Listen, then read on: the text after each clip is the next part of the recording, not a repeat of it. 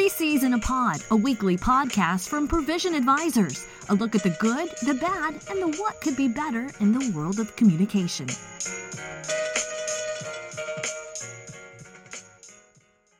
This week, we look in the rearview mirror at Covington Catholic, the Florida shootout you might not have heard about, and the new Netflix doc Fyre Festival. We'll deep dive on communicating with empathy and look on the horizon at this year's Super Bowl commercials. What makes the grade and why? And let's look ahead into what today's Rose Garden announcement means for On the Horizon. Hey, welcome, ladies and gentlemen. I'm your host, Sean Mann, and with me today are John Schofield and Chris Savello. Gentlemen, I hope you had a great week. Lots going on. Let's get into it.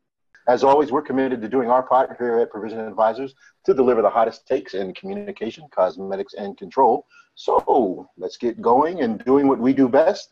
As you already know, first up is Rearview Mirror, where we look at the issues from the previous week. Gentlemen, here's what's back there. First up, Covington Catholic. Who uh, wants to take the first stab? Johnny Boy? I don't know what to say about this other than it was a really unique viewpoint into the fact that you have a certain reaction on one side and a counter reaction on the other. I, I myself, I really believed that as as a teenager, my my dad would have beat my ass down had I, no matter who it was, had I shown that sort of disrespect to someone. Now, I, I know that there are differing viewpoints about what the video showed and did not show, but uh, how about that commanding literally commanding the environment for the for the entirety of the week um, i really felt like it took away from the importance of martin luther king day i think that it showed true. i think it showed exactly how divided the country is is that you had a bunch of white kids with maga hats on shouting shit. And and yet there's still this there's still this uh, temptation out there for people to try to justify it to say oh no they might have just been trying to get their point across. Well in my opinion bullshit um, i think they're just a bunch of bullies and i think that they're just trying to to showcase their own um, their own views that that i don't believe reflect what the country believes in and and that's where i'm at John, thank yeah. you, Chris. Let me see if I can tee you up here for what for yeah. what uh, what you want to say. I was very interested. I think for what we deliver here on on Three C's in Pod was the media, the national media reaction to this whole thing, and what you know, John. He saw what he saw, as did a million other people. The initial video, there was the reaction to that and then there was the reaction um, from a from a from a different uh, point of view of, of, of of the nation, which is John gets to the point of what you're talking about that, that just shows the divide. So we saw that initial video, and then I don't know, maybe was it what maybe it was 24 hours, and then we started to see a different narrative pop up, and then we saw that national media reaction to that. And again, John, like you said, that you know it captured the the week more or less until we got to obviously today. Um, but let's talk about Chris. I know, I'm sure you want to um, dive into what that what that looked like, what that entire arc looked like in the media.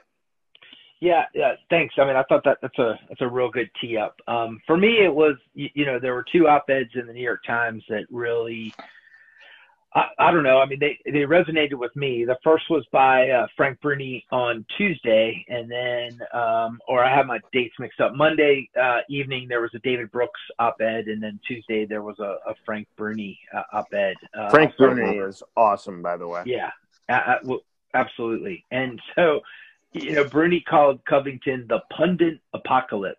Um, and uh, I want to read a quote because I think it it captures exactly where we are.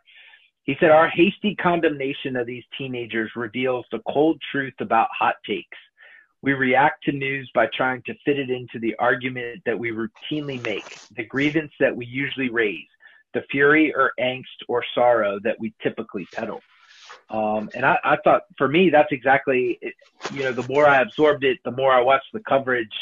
Um, I mean, the fact that these guys, I mean, they could have been, um, they could these these kids, right, wrong, or different, they could have been rescuing orphans, and the fact that they had those MAGA hats on, um, you know, kind of set up how the discussion was going to go. You, you, know, did they save the orphans fast enough? You, you know, should they have saved the orphans? I, I, I mean, you, you, know, and then add to it, John, to your point, the fact that um, at least the initial video really portrayed the the one kid as being um, rude and, and disrespectful uh, insolent older than him. Yeah, and yeah, like dude, I, I'm sorry, but that video, no matter what the rest of the of the narrative says, it, the way he was right. looking at him, the way that he was acting, speaks volumes. Yeah, but I mean, it, it, it, does speak volumes. But but I think, I mean, you know, back to Bruni's point, I mean, I think that's it. It just feels like that's where we are right now, right? It doesn't matter what the actual facts are now we're going to jump right in and we've got our positions already uh, teed up and you know it's almost like uh, pundit mad libs right? Uh, and, and, just fill in the the facts of the latest uh, social media or tmz video um, and uh, you're you're you're off and running. Um, bash before i throw it back to you i, I do think that you know david brooks asked a, a really good question in his uh, in his op-ed. You know he asked will covington catholic will this fiasco change social media. Um, and you know, he asked in this technology, uh, a single moment is more important than a life story. And then he goes on to talk about, you know, is that is that right? Should it you know should the single moment outweigh the the facts and you kind of combine the two sentiments from Bruni and from Brooks and um, and that's kind of where I am. I, I, I mean, what are we doing? Uh, how, how do we get here? And, and, and more importantly, how do other people communicate in a responsible way in this environment without being sucked into uh, the, this pit? Well, I want to know what. Oh, ahead, John, I, am sorry to interrupt, but no I want to know what sort of advice the family got before they put that kid with Savannah Guthrie. Like, yeah, this is what I would want to do. This is what I am striving to do with people who are thrust into that environment and to say, all right, how do I put this person who is in a public affairs nightmare, public affairs scenario, how do I put them in front of the media in the right way and make them say the right thing? And I watched that kid, that kid's Today Show interview, and I just, I came off thinking that he was still just an entitled little selfish prick, and and I didn't like it and and that doesn't mean that his public affairs staff did it wrong. I, I'm just saying that. It, how does that happen? Like, wh- who do they call? Where's that? Where's that nine one one uh, number for those people you- when they're like, "Hey, my kid was just on national TV all day long because he was staring down someone and and he was made to look like a racist, insolent asshole. How do we fix this?" I would have loved to have been in that room, to have been in that room and advised that kid before he went on TV. I I, uh, I actually think that that call goes the other way. I don't think they have to make any calls. I think right. I think I think there's a telephone call that that, that finds them. Uh, gentlemen, let me let me offer this. Uh, Chris, you, you mentioned that that quote from David Brooks. Uh, in this technology, a single moment is more than a life history. Uh, and does this fiasco actually change social media? I will go back to um, the first week of January, where in the news was seven-year-old Jasmine Barnes from Texas, uh, young girl who was uh, just so tragically uh, killed uh, in a car uh, with her mother uh, and, and friends driving on a Texas road. And the narrative there was, a there's an you know there's an all points bulletin put out for a white male, age 40, um, you know, with a shotgun, and and that that that drove the, the media conversation only to find out that um, the suspects that were arrested were two black males. Now, say what you want about, uh, you know, uh, the uh, alleged um, suspects here, but it, I, I, for me personally, it made me pause to look at my interactions and, and how I devour or, or, or take in media so you so there is a pause before you move forward with whatever your narrative is. uh, when we were able to look at the larger picture here, uh, regardless of uh, of your affiliations or whether your political affiliations or religious affiliations or what have you, and more stories began to, to paint themselves instead of the, that clip we saw of the um, the youngster from Covington versus the elder uh, Nathan Phillips gentleman there on the uh, on the steps of the Lincoln Memorial. We got the whole a, a large a large I shouldn't say whole the larger picture of uh, the gentleman from the Hebrew Israelites, um, the Covington Catholic uh, students, Nathan Phillips there banging the drum, and then we moved to the media response, and then ultimately the the interview with Savannah Guthrie. Um, so you just you just saw more of a picture and, and you could see there was a whole lot more going on hey look i wasn't there. I don't know if either the two of you were there. Um, there was a video that came out probably 48 hours afterwards that showed some children students don't know exactly who they were uh, making some uh, comments to a couple of young ladies walking uh, on or near the mall that just sort of added to the story. Uh, again we weren't there. Uh, we only had the clip that we saw and then everybody's take on it. Um, and just all that to say is, ah, it's amazing, amazing how the story is driven based on what you can piece together and how it fits your your uh, your, your history, uh, what what you have come to know. Um, I saw I saw on that boy's face something that spoke to me. Um, some people saw something else. Um, it, it, it remains to me quite, uh, um, dare I say, a conundrum. Um, for you know, a conundrum of interpretation. Uh, what we feel is is uh, a smug attitude on on one side, or or someone standing where they have every right to stand uh, on the other gentlemen, I feel like we could talk about this forever. Um, that was just one thing that was in the rearview mirror uh, this week, a, sh- a shortened week uh, with a holiday for for Dr. Martin Luther King uh, that may have almost I won't say it went unnoticed, but obviously there was there was other news uh, that may have overshadowed it. Uh, and speaking of overshadowing, gentlemen, a deadly shooting in Florida takes place, and because of the news cycle, uh, five people are dead, and I don't know if anybody really noticed. Uh, anyone care to comment? Yeah, I don't. I don't know if it's um, if it's shooting fatigue uh, from an audience standpoint or from a media standpoint, or if it's you know crowded uh, information environment or, or, a combination of both. But either way, I mean the idea that five women are killed at a Florida bank and it it really doesn't rise above uh, the Covington issue and the shutdown and Lanny Davis with Michael Cohen and you know today's arrest of uh, the the latest Trump friend. Uh, it it just uh, man, I, it, it, it you know it, from a, from a selling standpoint. I mean, and I I you know I may be uh, overly cynical, but if something of this magnitude doesn't break into the news cycle you know, given all the scrutiny that, that shootings have had, what uh, what hope does other quote unquote news have to break yeah, through? you got to pick and choose when you get killed nowadays. Be right. smart about it. Right. Listen, last up on, in this segment of Rearview Mirror, uh, Netflix documentary Fyre Festival got a quite a bit of buzz.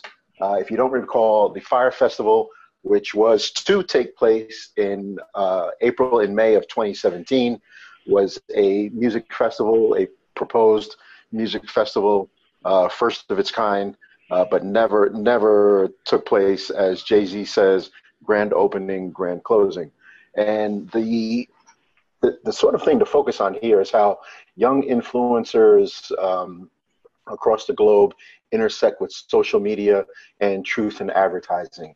Uh, if you had a chance to take a look at this documentary, uh, it featured promoter Billy McFarland and rapper uh, Ja Rule uh, coming together to actually create this music festival, which was going to be this um, one one of a kind event to take place in the Bahamas. A they had bought an island uh, once owned by Pablo Escobar, uh, purchased this island, and they were going to have a, a fantastic music festival they took the top models from across the globe, put them down there for uh, a few days, about a week or so, uh, did all this fabulous marketing. And through the advent of Instagram and hashtags, we're able to pump this out uh, to a bunch of uh, young folks, millennials out there that were drawn to the hashtags and the imagery about the festival. Well, long story short, everything just sort of blows up in the promoter's face. Uh, this festival never happens. Uh, a bunch of folks find themselves in the Bahamas, stranded with um, un- under under fraudulent circumstances. Um, the the documentary is is really incredible if you can sit through uh, the hour and a half, hour and forty five minutes worth, uh, and it just really goes to show you how social media, uh, in in the right or wrong hands, um, and a little bit of stretching the truth here can uh, can lead people into a lot of trouble because right now uh, that promoter Billy McFarland is sitting in an upstate prison in New York uh, for up to six years. So again, just a, a fascinating look um, at the world of modeling, social media, music, and, and and all the things we love. But uh, if there's no truth in it, you're not going to get very far off the ground. Hey, Bash, I had. Uh, I had one uh, one quick one, John, and then uh, I'll throw it to you. Um, in addition to what you said uh, with regards to social media and stretching the truth, and you know that the tension there, um, I this is becoming more and more uh, common where you have these uh, longer form documentaries um, done by younger folks, and they go right to Netflix as a way of highlighting issues and, and making news. So for everybody that said, "Hey, it's all on social media, it's all short form," you know, if it's not 90 seconds or less, good luck. Uh, the you know Netflix and the long form documentaries uh, on some of these uh, you know pay to watch channels have really changed the way people are able to consume these issues and and uh, consume the lessons that uh, the movie makers want them to take away from it. Definitely, definitely, John. Isn't that interesting though that that people really want less in terms of information in terms of social media? Um, you know, they, they don't read newspaper articles anymore. Facebook is too much information. Twitter became too much. So now we just want Instagram photos and a quick caption. But then when it comes to actual entertainment from a movie level, that that that the demand signal is for a little bit more information um, and, and and that longer documentary type of uh, type of characterization of what's going on. It, it's it's interesting to me. Um, I love documentaries. I hate fiction. I love reading nonfiction, and I love watching documentaries. And for me, I wish more people would do this. Uh, gentlemen, good topics, one and all. Folks, we're going to take a break and come back with Deep Dive. You're listening to Three in a Pod. Provision Advisors, we prepare your team for the what ifs you never thought you'd encounter. Let us help solve your toughest communication challenges and leave your team stronger and more capable for the opportunities that lie ahead. All right, we're back to Three in a Pod. Thank you for hanging with us. We're going to jump right into Deep Dive. We're going to take a deep, deep, deep look into uh, one particular subject. This week, we're talking about the Harvard Business Review. For all you intellectual intellectuals out there, we're going to go into the secret of leading organizational organizational change. Excuse me, easy for me to say, leading organizational change with empathy. All right, let's get started. Hey, so I um I, I saw this. This is from uh, December, uh, and it's by a lady named Patty Sanchez. She's the chief strategy officer at Duarte Inc. Um, and uh, we'll put a link in the uh, in the write up for the podcast if folks want to go back and read it. Uh, but the idea of you know communicating to audiences uh, with empathy, um, I, you know, as a way of being effective, I, am not sure that that's revolutionary.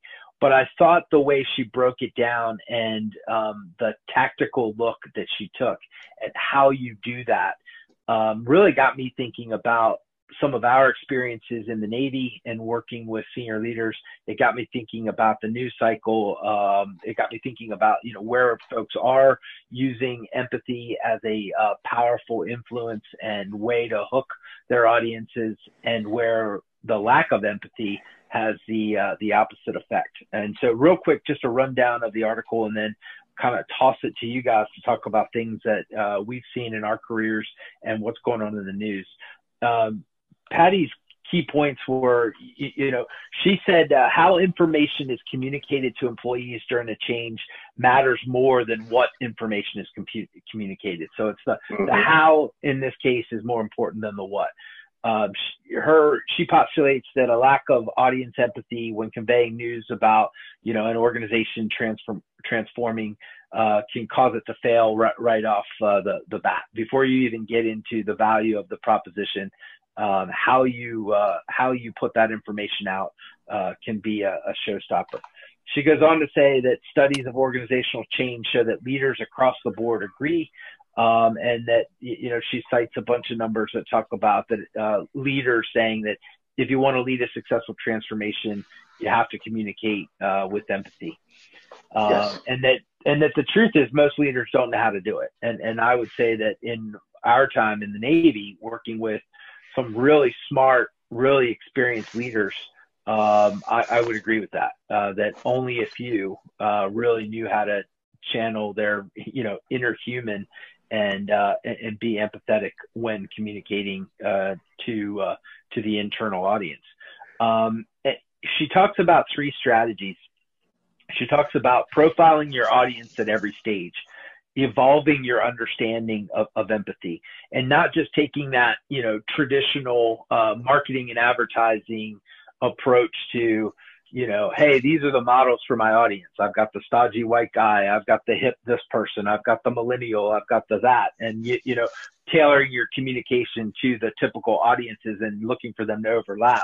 She says better to look at um, the stages of empathy and how the audience is, uh, how their understanding of the issue will evolve um, as the empathy uh, changes from uh, both their their ability to feel that empathy and the communicator's ability to uh, to communicate it. Number two, she said, tell people what to expect. Uh, you know, telegraph the punch. Uh, don't just say what the outcome is, but really kind of break it down step by step so that it it it sort of follows that arc of empathy. And then finally, um, involve individuals at all levels. Um, mm-hmm. And uh, it can't be all about you know the leader, whether it's the C-suite in business or the E-ring in the Pentagon. You've got to bring that audience in and make them feel like they're a part of this, uh, or you're going to speak over and around them. So I, I, thought it was an interesting model to kind of consider some of the things that uh, that are going on today. I mean, I think we could go right back to uh, the shutdown um, and really look at how the commandant of the Coast Guard uh, communicated both to um, his Coast Guard men and women and to the American public about where the Coast Guard uh, fell out in the shutdown. Uh, you know, maybe we could start there and talk about communicating with empathy. I would say, John, I'm sorry. Let me let me just jump in with this right here while it's on my mind. Oh, I'll, give the, I'll give the floor to you. Um, one thing Admiral Greenert, Admiral Jonathan Greenert, uh, Chief of Naval Operations, um, would say was that our people were our most important asset. And I'm sure you gentlemen have heard that said before. And that that's exactly what the Commandant of the Coast Guard, I, I believe, was getting at. I mean, just the emphasis on the fact that individuals, each and every day, whether you wear the uniform or you are a family member of a person who wears the uniform, because you're right there in the fight with us. And you cannot treat people as less than the whole person that they are and expect that the job is going to get done. I think that it, it brings into into the conversation an interesting dynamic in military leadership and everyone throws around the word empathy now. And i'm and i'm just as guilty. I use empathy way too much. But i'll tell you what's different from uh, regular leadership and deployed leadership is that you have a lot of people who are embedded with their people on deployments when they're like six months through and underway and you're living on board the ship with the people you lead or you're on deployment you're in fallujah you're at uh, a fob in afghanistan and you're actually in it with your people what makes right. it more difficult for people in in day-to-day jobs and what i see in state government is that you can feign empathy. You can you can say that you're in it with them, Um, but then you go home every night. You coach your kids' soccer game. You you go to trivia night or whatever the hell you have going on in your personal lives, and it's tougher for for you to actually be in the fight with them. And and I think for veterans, and I'm not trying to turn this into a veteran podcast, but I think for veterans, that's what they find hard uh, in in civilian practice and civilian um, companies is to get that esprit de corps and that and that empathy where out there in the bush or out there in a deployed environment or out there on your ship the kind of leadership you get by someone being embedded with you and being in the shit with you 24 7 vice being in a job where you can just go home every night uh, it's it's harder for people to adapt to that and that's what leaders need to do is they need to in, embed themselves in the lives of their people despite the fact that they're not underway 24 7 with them and whatnot yeah, but Seeing John, the con- oh, go ahead, go ahead, Chris. Go ahead. I was just going to say, I mean, John, you, you brought up a couple things that I just want to uh, kind of uh, unpack. Um, I, I, think you hit on um, the level of leadership and the difficulty um, in which it is to maybe be empathetic. I feel like there should be a, a, a ding when we say that word, empathetic. Ding. You, you know, see how many times we do that. Um, yeah, it happens all the time, and no one right. means anything by it. Well, I, I think in this case, it, you know, the level in which you are. Certainly, if you're a manager and you work on the floor uh, of a factory or you work on the floor uh, um, with your people, um, I think it's probably a lot easier to connect to them when you're communicating. I think the challenge and and what um, what Sally was getting after was the higher you go, um, the harder it is to connect your your message to the actual uh, audience. And if you're unable to do that, the initiative that you're trying to communicate doesn't stand a chance. Bash, you mentioned Admiral Greenert. I, I I've heard that phrase you know my entire 20 year career in the Navy. People are right. our number one asset. Um, how many times, how many leaders did you believe when they said that? Right. I mean, for me, right. I would say right. very small group of people that actually made me believe that message because they were able to connect with me or connect with the audience. Um, and in some cases, it actually had the opposite effect because I was left feeling like that dude doesn't care about me or, you know, or she doesn't know anything about me. And, and you know, they actually had the, uh, the, the opposite effect versus that leader that was able to connect with me, that was able to bring me in. Um, I mean, talk about a leader that didn't connect or doesn't know how to connect. Uh, how about Wilbur Ross this week? Un- uh, unbelievable. Uh, I, I, mean, I, I, saw this article and then I heard his comment and I thought the two were get alone. Right. I mean, all all you have to do, and I said this um, to more than once. Let his let his comments just go on a loop, and the tone deafness and just utter like who first of all mr commerce secretary who are you to dictate to you know Joe and and and Joan America about how to uh, spend their money, save their money, live their lives, you know, put food on the table. I mean, come on. Here's the issue: is is that you can see it really quick when people have not led before. Um, and and it doesn't matter what you say to a national TV audience, or whether you're on a remote interview, or whether you're on a morning show, or whether you're just talking to a group of people on the campaign trail. You can really quickly figure out people who have led before and not led before. And that guy is not led. You do not say that shit if you've actually had people's well-being in your hands before. And and and I think that's the point. And and and and the point is, hey, you need to actually mean it.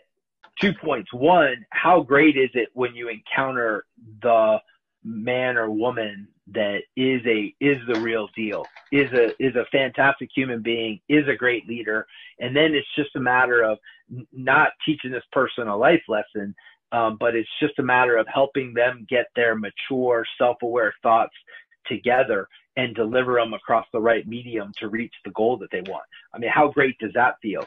Um, you know, thankfully for us in the communication business, that doesn't happen very often, or we'd be out of uh, we'd be out of a job. But uh, exactly. Uh, but on the on the Wilbur Ross front, just don't say anything, right? Recognize Yeah, that yeah, yeah. you know, hey, my my experience, I can't even I can't even equate uh, from my experience what these folks are going through. So I'm just going to be quiet uh, and, and y- you know avoid uh, confirming what a lot of people already think. Oh, here's what I know.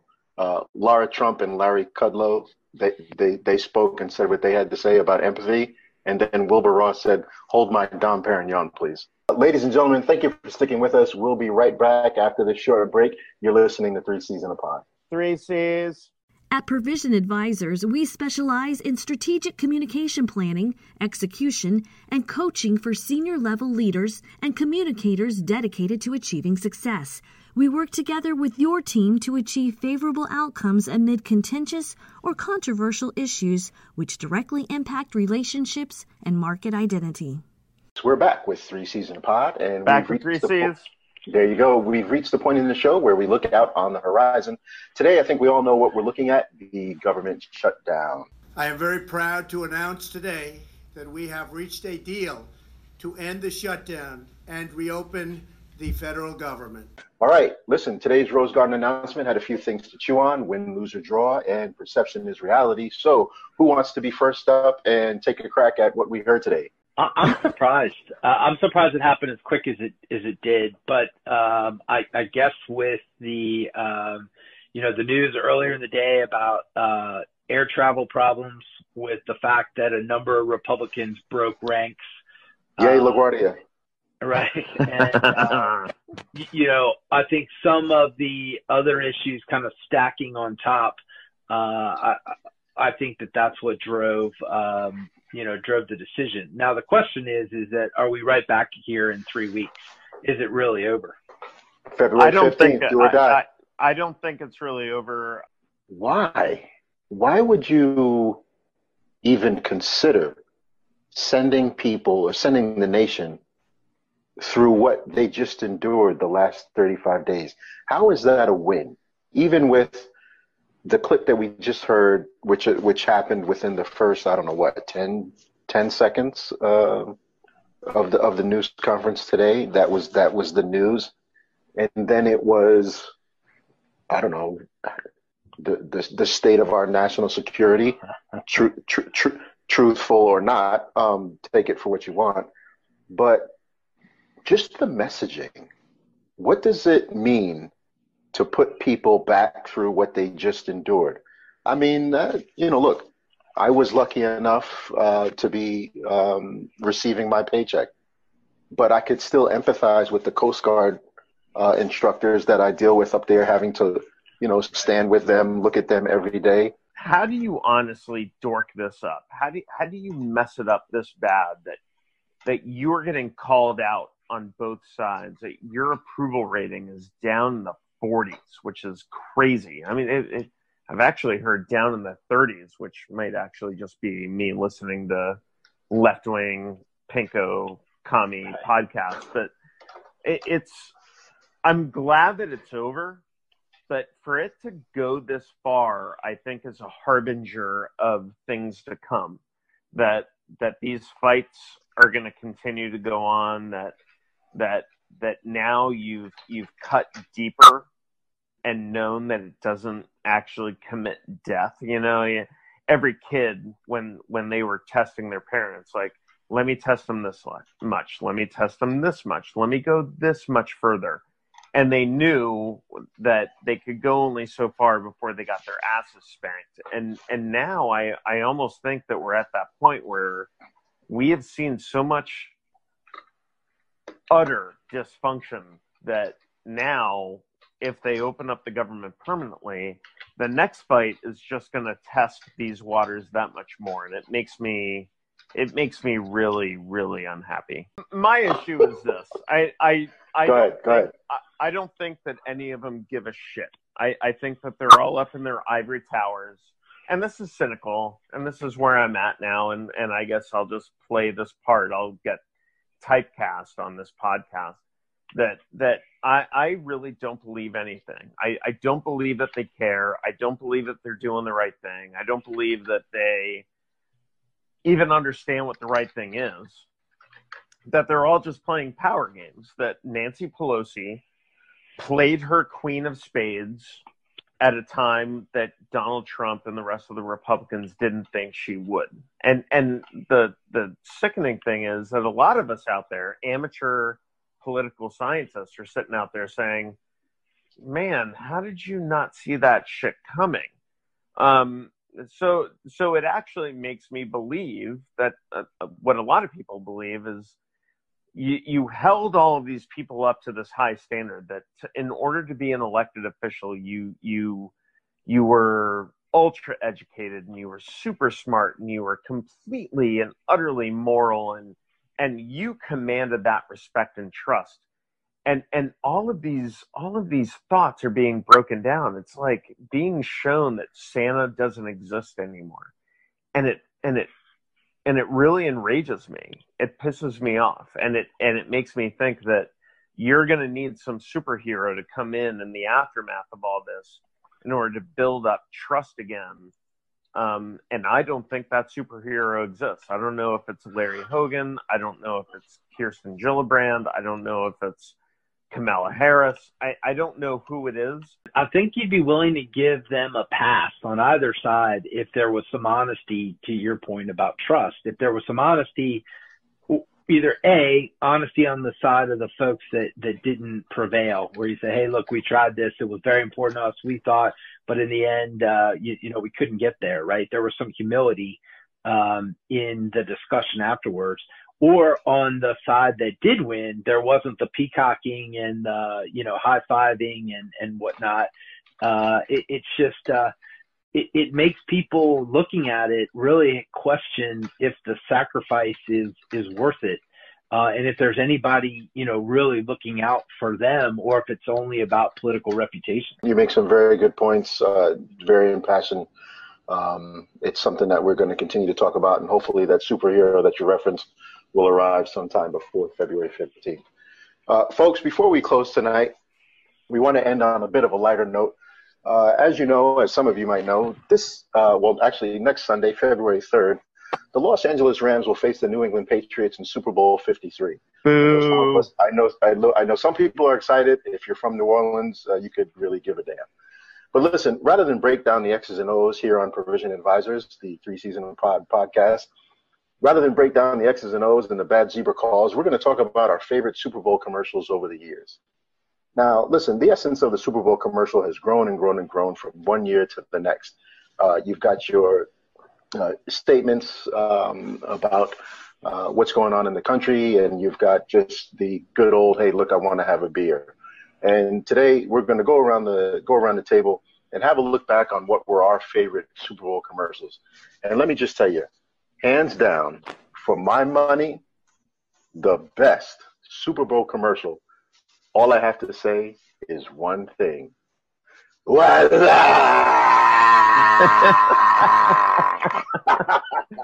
uh, come on. Man. Hey, listen, that series of Budweiser commercials always gets me. I can go back on YouTube and look it up, and as it, I, I, I tell you, there was the the original commercial, Hey, Duque! Yo, who's on the phone? Pick up the phone.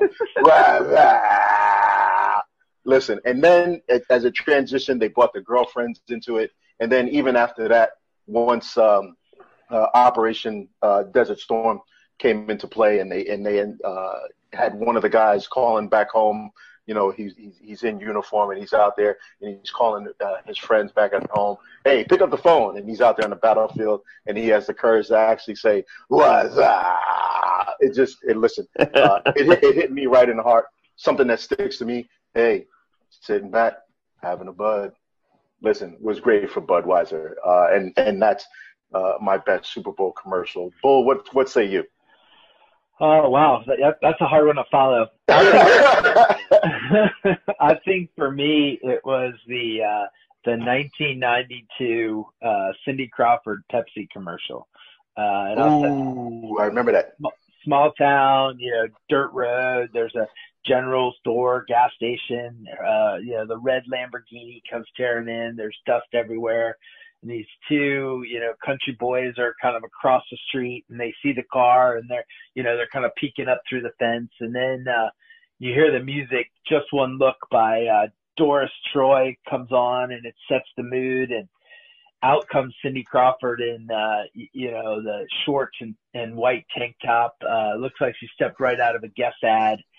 She seductively orders, you know, gets that Pepsi from the Pepsi machine, drinks it, and uh, the two boys, I think they close it out with you, you know talking about wow that's a great looking Pepsi can. But I mean just how they set the scene, and I, I think I was a you know maybe a sophomore in high school, and uh, between the the Lamborghini and Cindy Crawford, uh, I, I'm not sure I even noticed that it was a Pepsi can until we decided to talk about this. I, I love how you dated yourself, like it right, right out of a Guess ad. Yes. Like, what, are, what, are, we doing? Like United Colors Benetton too? Well, like, I mean that, that's next week. Don't get ahead. Of, let's not get ahead of ourselves. let's not get ahead of ourselves. Oh, uh, good times. Yeah, it's definitely good.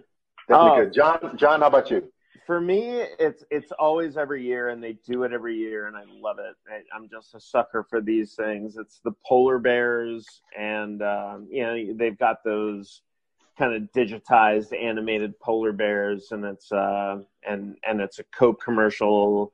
Every year it's like a little baby polar bear getting a little coke bottle and it, it's just cute. It, it, just makes sense. And from what i've heard next year's polar bears are going to be holding like a little can of medicinal marijuana. Um, and and and that's that's really going to communicate what's important. But I, I found it important not to make it political again that I, I found it interesting that you know, hey, talking about medicinal marijuana didn't make the cut on Super Bowl yeah. commercials. Yeah. Maybe next maybe next year we'll do that. Maybe next year it'll be someone's favorite commercial and that's a challenge. I'd love to hey, open open pitch out there for medicinal cannabis companies. If you want me to help you make a commercial for how to, you know, how this product is better than booze or opioids, bring us in, bring provision yep. advisors in. We can all help you do this. But for for that to not make the cut as a Super Bowl commercial, and yet was that like getting your getting your Budweiser does. Um, you know, maybe somewhere down the line it'll change, but uh, my my my first medicinal cannabis commercial will involve the uh, Coca Cola polar bears.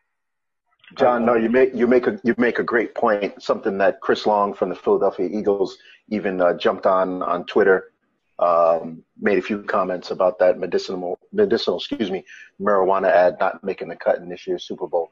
Definitely something for us to talk about. Uh, listeners, we want to hear from you. We we gave our favorite uh, Super Bowl commercials. What are your Super Bowl commercials? Please hit us up www.provisionadvisors.net or hit us up on Twitter at ProVAdvisors and tell us what your Super Bowl uh, favorite Super Bowl. I don't is. care what their opinions are unless they rate no, we, us four stars hey, on iPod or on Apple Podcasts. Like you rate listen. us fine, then go ahead and give me your opinion. Other than that, I don't care. By all means, check us out on iTunes or SoundCloud, or once again, uh, check us out on www.provisionadvisors.net. Listen to the uh, podcast and tell us what you think. Hey, gentlemen, it's been a great week. Uh, lots of things happening. We'll come right back next week and talk about what uh, what's going on out here uh, in the world. Until then, ladies and gentlemen, boys and girls, thank you for joining us here on Three C's in a Pod. You're here with Prashan, Chris, and John. We always welcome your feedback, so please leave a comment below. And until next week, as we always say, be good, be safe, and be better. Three C's. Thank you for listening to Three C's in a Pod. Have a great week.